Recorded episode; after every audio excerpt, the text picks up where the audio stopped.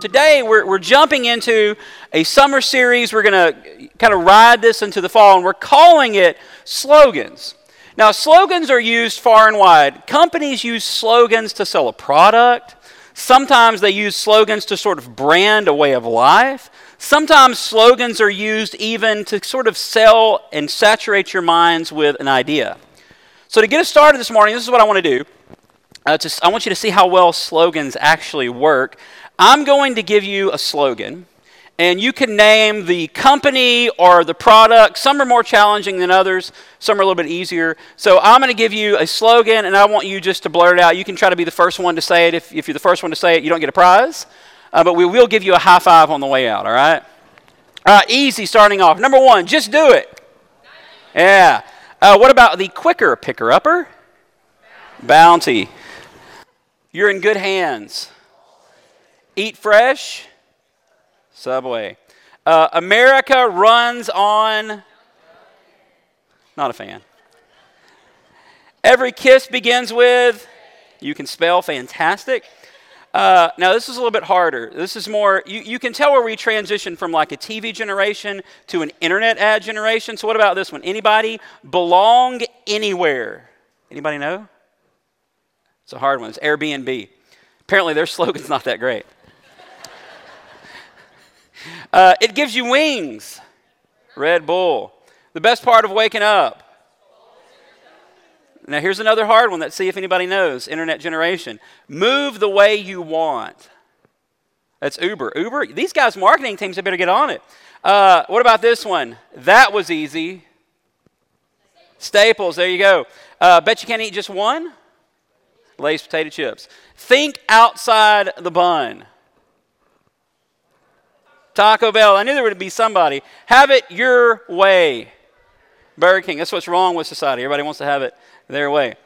Now, we could play this game all day, and we would see that slogans are incredibly effective because companies, design firms, they come up with sticky phrases that get repeated, repeated, repeated, repeated and they lodge in your brain. Now, we could even go back a long time ago, and this will, this will tell your age a little bit. But does anybody remember where's the beef? Now, I'm not going to say how old that is, but some of y'all know exactly what we're talking about here because slogans work. Now, in the marketplace of ideas, in our culture, there are phrases that get repeated often. And I think, I wonder sometimes if maybe Satan himself has even written a few of these. Because there are sayings that get repeated and shared, and they get, um, you know, they get momentum, and people sort of say them without thinking, and, and even sometimes Christians repeat them. And the problem is, they're not biblical. Because bad ideas and false teachings, they are everywhere, far and wide. Now, I'll give you an example. A couple of weeks ago, our, our kids were going to go to the beach with some friends, and Devin was sort of down. And so it landed on me as dad to go buy beach clothes for the kids.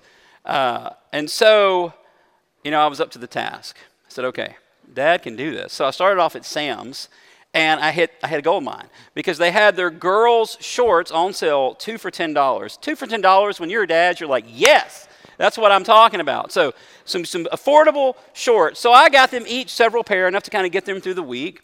And they had these little shirts to match, and the shirts were two for $10 as well. I was like, okay, well, this is a one stop shop. We're going to get it. Dad is done. I'm going to go home. And then I started looking at the t shirts, and they had slogans on them. And I didn't buy a single shirt because they were all stupid. And the t shirts, and I'm not making this up, like when I was there, I knew we were kind of moving this direction. I was like, okay, I got to write some of this down. This, this is what some of the t shirts said. The first one said, You're enough. Sounds good, doesn't it? Doesn't it feel good to know that you're enough until you start asking for what? Because, because here's the thing, and maybe you think I'm being picky. Maybe I am. I can be picky sometimes. Uh, the fact is, we're not enough, are we? The fact is that we fundamentally lack something, that we need Jesus, that we need help, that we're broken people. Another t shirt had plastered across the front of it, just be you. And I get that to some degree. There's a kernel of the truth there. Be yourself. You should be sort of yourself and not be a hypocrite. But here's the problem with that me, who I am, unfortunately, is a broken sinner And instead of wanting to be me, Scripture tells me to model and be like who? Like Christ, right? It's kind of kind of sneaky, isn't it? Then I came across another one that said "Girl Power, hoorah!" And I thought that's cute. And then I thought I'm not raising little feminists here. Now, I think girls are incredible. I'm, I'm raising two, and one is raising me. But I thought girl power, well, you know, you never see guy power on a shirt, do you? No, no, no, we're not going to do that. Um, girls and boys are both wonderful, created beings. They both have strengths and deficits, and they both complement each other. And here's, here's the truth God made it so that men and women complement one another. It's this incredible design. But every stinking shirt I picked up had something dumb on it. So I said, Bye, Sam's, your shorts are great.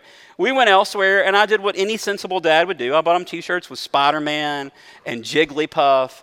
And I came home, and best compliment I've ever gotten from Hadley. You are awesome at shopping, Dad. And I thought, well, there you go. It's because I didn't bring home those stupid t shirts. But poor slogans are everywhere. And then we bring in the internet and social media. And don't feel bad if you've done this because I've done it, but sometimes somebody posts something and it sounds inspirational and it sounds encouraging and it sort of just hits a nerve. And you go to click share, and right before your, your finger hits the button, you think, hold on a second. Is, is what I'm about to share, is this actually true? Does it celebrate the good, the true, and the beautiful? Does it measure up to what God's word says? Because slogans are everywhere. Society is full of them and they get repeated, they get shared, they get passed around. And we live in a time where, first of all, and I don't mean this rude or ugly, but first of all, where people really struggle to think critically in the day and age that we're here, in the day and age that we're at.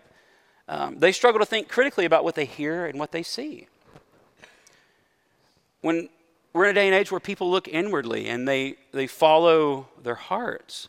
We are in a time when people want truth to bend to their preferences and their desires and their opinions. When in fact, as a Christian, I'm to be bent, my will is to be bent to God's word and not God's word bent and conformed to my will. And let me say this as a Christian, if you are going through life and you never struggle with what Scripture says. Or you, never felt, feel sometimes sort of, maybe it's not a better word, but sort of beat over the head by what God says. If you never feel challenged, you may not be worshiping God, you may just be worshiping you. And we're all there sometimes where we worship us instead of God, but society is, is good about passing these, these phrases, these slogans around, and they get repeated, and they may have a kernel of the truth, but in fact, they're harmful and they are just ultimately lies. And I've even seen it seep into the church where falsehood gets accepted as truth. Now, A.W. Tozer, he wrote this. It's been many years ago. I would be curious what, he, what his commentary would be on our, our current times. But this is what he said. He says, Too much of contemporary Christianity is borrowed from the philosophies of the world and even other religions. Phrases and mottos that on the surface look great, but they're not rooted in Scripture, or that mostly just bolster our own self image. And so here's what I want to do over the summer. I think hopefully this will be uh, where we learn and we learn and grow deeper in God's Word, but I think also this will be just an enjoyable time for us as well. We're going to look at some of the most popular slogans of our day, things that I hear at least on a weekly basis, and we're going to see how some of these slogans that permeate our society, how they actually stack up with what God teaches in His words. Sayings like we're looking at today, live your truth, or you do you.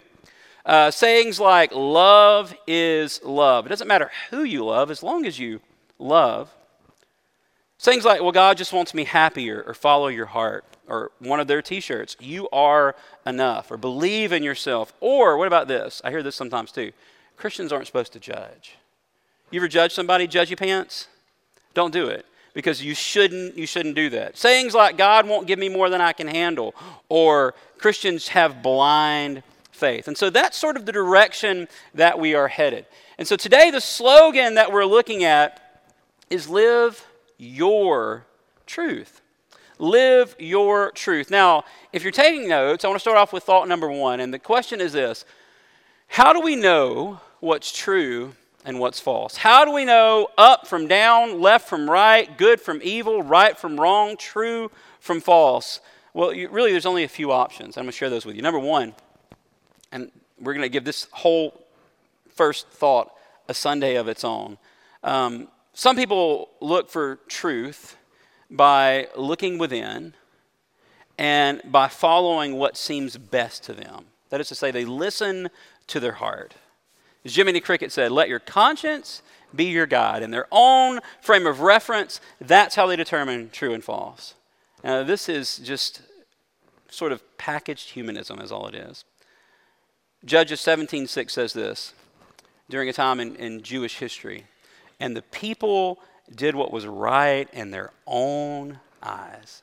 That is to say, they guided themselves. That's one option. We see it a lot. Another option to know the truth is you can follow the herd. That is to say, many people distinguish right from wrong based on the majority view of the people around them. So if majority think this is okay, well then it must be okay. Now, we can look around right now and know that's not working, can we not? We can look around and know that that is not a success because the herd will lead you straight off a cliff. And some people look to society and they want society to tell them how to think. And I don't think that's a great idea. Our, our other option in knowing truth from false, and obviously this is where I land as a, as a Christian, is Scripture, is God's Word. It is an appeal to timeless, changeless objectivity. Scripture is constant, it's, it's beyond us or outside of us. It's a fence that gives us boundaries, and I'm thankful for boundaries. It is a foundation on which we can build our lives. It is walls that give us structure. So let's jump in together. The slogan is Live Your Truth. And I hear this all the time packaged in different ways. Sometimes it's you do you. You know, you, you do your thing. I may not be on board, but if that's for you, then you do that. Or sometimes it's don't let anyone tell you how to live. You live your truth. You determine what's right for you. It may not be right for me, but if it's good for you, you live your truth. And so, what I want to do is, I want to talk about this slogan. We'll do this every week. I want to make some observations, and I want to give a response. And I thought we would begin here uh, because this topic is sort of foundational. Uh, truth is, is incredibly important. And I know it's incredibly important because Jesus said this He said, I came to testify the truth. He says, The reason I came is to testify to what is true. So let's ask this question. If you're taking notes, second thought, what is truth? Now, if you ask our kids, what is truth? Uh, this is the answer they'll give you. As a matter of fact, I quizzed Hadley on it this morning. This morning I was in my office looking over everything for Sunday, refreshing my mind. I said, Hadley, what's truth? And she said, Oh, that's kind of a hard one. And she said, Truth is the right thing to do. I said, Yeah, but you remember a little while ago when we talked about it? What definition did we give you? And she pulled it up. And she said, Truth is what is really real. Truth is what is really real. Now, I'm going to give you a little more of a grown up definition. Truth is the correspondence of a statement or a thought to reality. Truth is the correspondence of a statement or a thought to reality. That is to say, when we say something or think something and it matches up to what, the way things are really structured, that is truth. Now, here's where it gets difficult because many things sound true, don't they? Many things sound really, really good. And there are anchors and there are influencers on social media, and there are published public speakers who can make something sound incredibly attractive. But the thing is, it doesn't matter how good it sounds. What matters is, does it conform to reality? Now, back in 2005, Stephen Colbert, who I'm not a great fan of, but I like what he said here, uh, he coined a term, truthiness. And he says it used to be that everyone was entitled to their own opinion, but not their own facts. But that isn't the case anymore. Facts don't matter, perception is everything. Truthiness is what I say is right and nothing else. Now, doesn't that word sort of capture the time that we live in? It sounds truthy, it sounds good.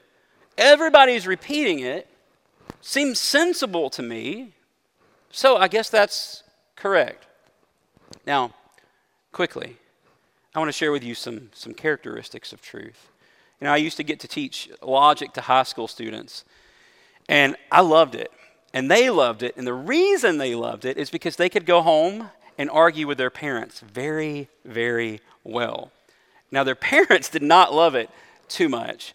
Uh, but I would teach them some, some of the fundamental characteristics of truth. And I just want to share these with you today, and then we're going to get into some scripture. Uh, number one, truth is non contradictory. What do we mean by that? I mean this that two statements that contradict one another can't both be true in the same time and in the same way. I can't be married and not married at the same time. Now, you know, Muslims will say that Jesus was a prophet. As Christians, we say Jesus is God. Both of those things can't be true, can they? Now, you're telling me that a religion is wrong, you intolerant bigot. Who are you to say that someone else is wrong? But here's the, here's the truth we both can't be right if we're saying contradictory things. It's the way truth works, unfortunately. What else do we know about truth? We know that it's absolute, that it doesn't depend on time, it doesn't depend on place, it doesn't depend on condition. Now, here's the thing what's true was true 2,000 years ago, and that same truth is still true today. Amen, church? You with me? Two of you, great. Also, we'll say this about truth that it's something that is discovered, that it exists independently of us. We don't make it up. You know, even before we understood the theory of gravity, did you know that a couple thousand years ago, when people fell, they still hit the earth? Is that amazing? Because that's the way truth works. Truth is descriptive. We've said this, that it's the agreement between our minds and reality, and it's inescapable. You can't, you can't run. You may not be able to handle the truth, to quote a very patriotic movie, um, but you can't deny the truth because it's, it's there. So, truth is what is really real. Now, obviously, as a Christian, I believe that Scripture is truth. Why is that? Because it, I think it best conforms to the world around us. I think it best conforms to reality. I think it answers the big questions in life. The Bible is the divine Word of God, it is our anchor point. Live your truth. It's a popular slogan, but how does it stack up to what Scripture says? So, Let's ask this question together Is it biblical? Is the phrase live your truth, is it biblical? Now, they're essentially saying you live according to what you think is true. What you think to be true, it can be different from what I think to be true. Let's see what Scripture says here about this idea. I'm going to give you several different uh, scriptural references. I'm going to read them to you. If you want to write them down, it'll save you some time flipping through your, your word or, or your app, whichever you're using. John 14, 6, here's what Jesus says. John 14, 6. Jesus said, He said, I am the way, not a way.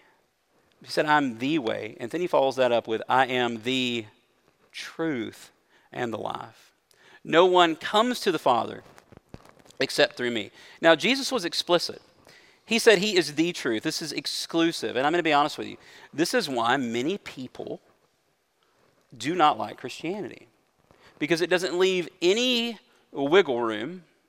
Jesus said it is this way. These are the narrow parameters of what it means to live in the truth. Go into the Old Testament, Malachi 3 6. It says, For I, the Lord, do not change. God says, My very nature, who I am, truth flows from God. And so it doesn't change.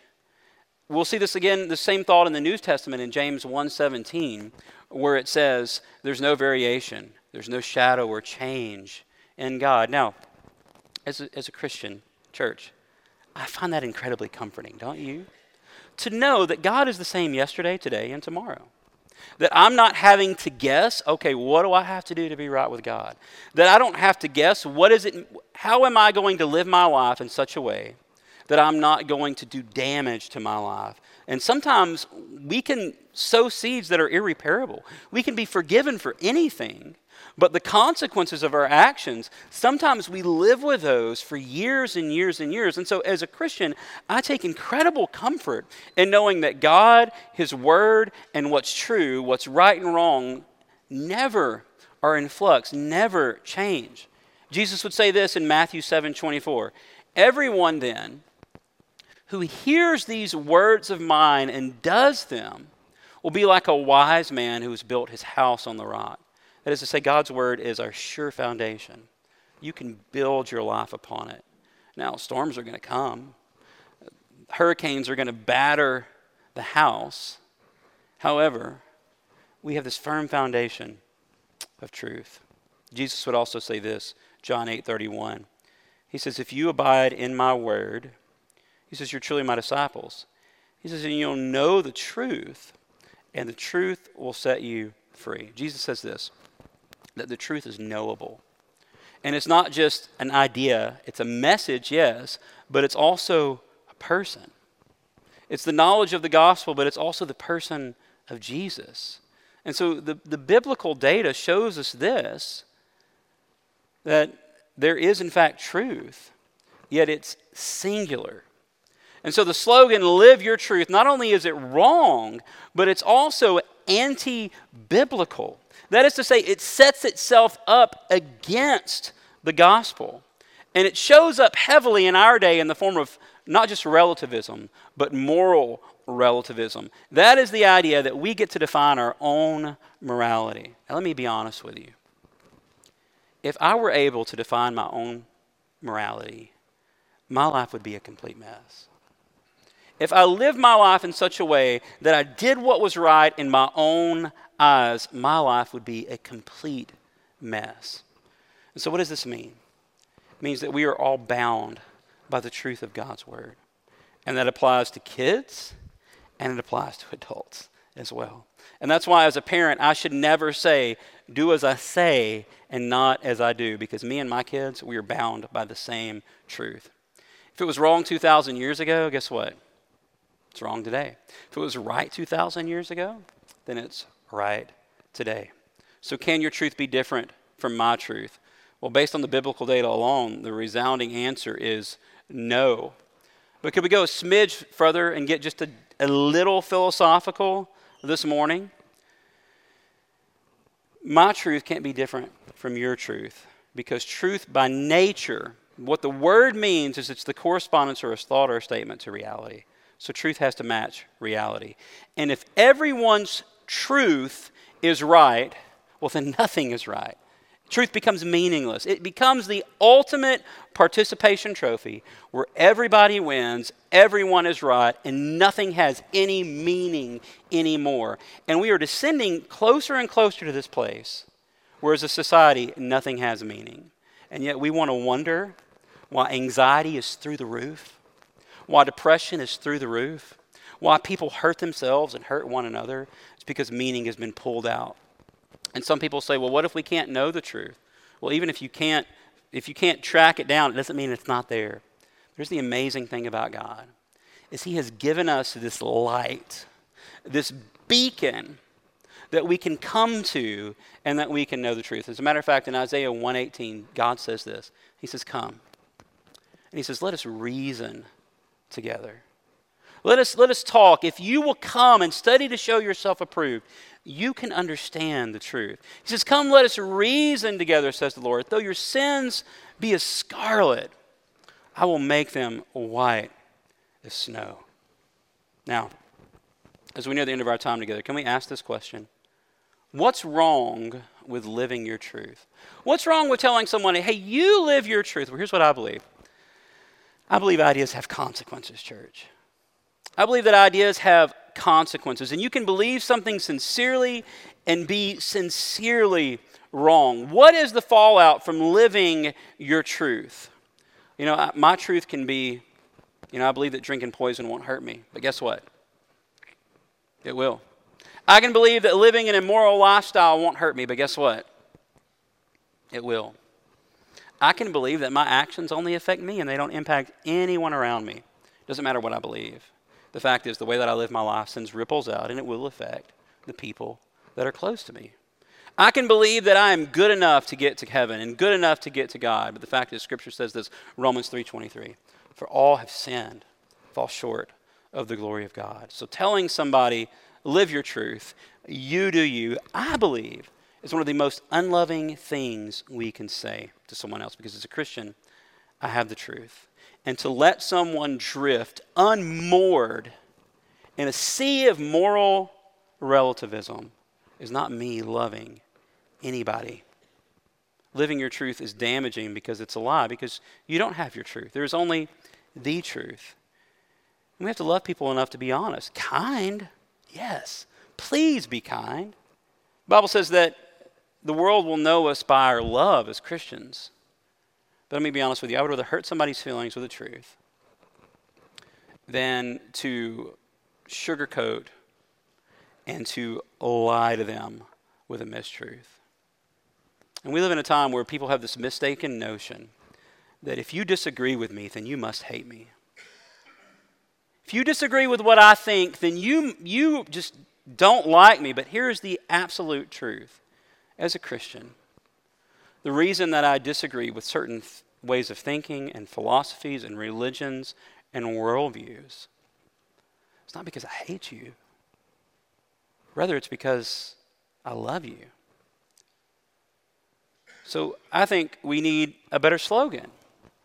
Instead of live your truth, how about this? How about live the truth? Let me read the psalmist to you. Psalm 86 11 writes this Teach me your way, O Lord, that I may walk in your truth. Unite my heart to fear your name. Lord, teach me your ways. Help me to walk in your truth. Help me to live in the light. And so this morning I want to ask you, church, are you living the truth? Does your life reflect the fact that you have the truth? Does it flow out of you in practical ways? And practical ways such as this How do you treat other people? How do you treat the people around you? What about this? How's your thought life? Now, we're meddling now, are we not? What are the things that go through your mind?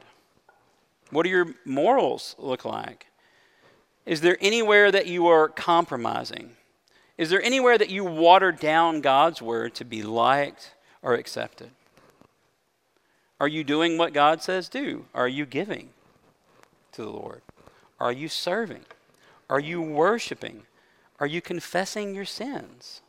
You know, as Christians, we should keep a very, very short list of unconfessed sins. We should be constantly confessing to God. Let me ask you this Are you holding on to any secrets? Anything in your life that's unconfessed that needs to be confessed? And you say, Well, I talked to God about it. Wonderful. Please keep doing that. Confess your sins to God. If we confess our sins, He's faithful and just to forgive us of our sins. 1 John 1 9. But also believe in this that if you have secrets, it has to be confessed to, some, to another believer that you trust, or you will struggle with that secret for the rest of your life. We have saying in the Fultz household, secrets make you sick, and I firmly believe that. That as long as you have secret sins, it's very difficult to walk in the truth. What about this church? Are you sharing your faith? Are you reading God's word and letting it saturate your mind? John 8, 31 and 32, Jesus said this. He says, If you abide in my word, you're truly my disciple and you will know the truth, and the truth will set you free. And can I remind you of this? You know, it's 4th of July weekend. Uh, Tuesday is the 4th of July. This is when we commonly think of, of freedom.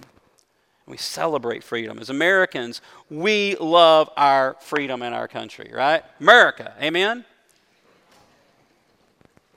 But let me remind you of this. Let me remind you of this. Christianity is what leads to our ultimate freedom.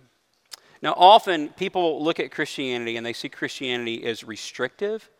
They see Christianity as a, a group of people concerned that somewhere someone's having fun, right?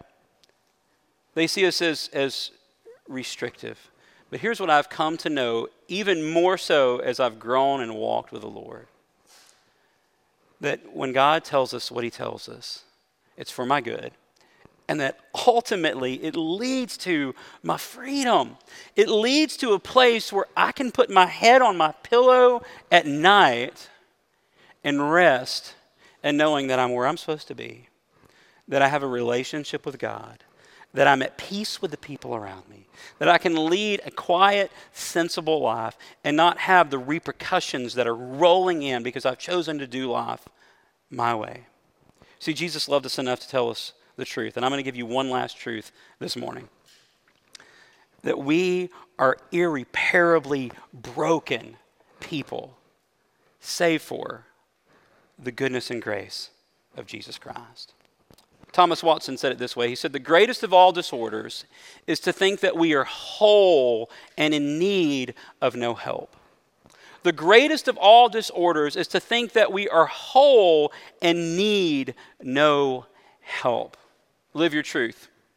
It's a slogan. You're going to hear it a lot now, especially that we've talked about it, but it's wrong and it's anti biblical. The better slogan is church if we as Christians could live the truth and to be a shining light, a city on a hill for all to see. You know what? We might be part of the change that this country truly needs. So, Christians, can I challenge you to daily, myself as well, to live the truth?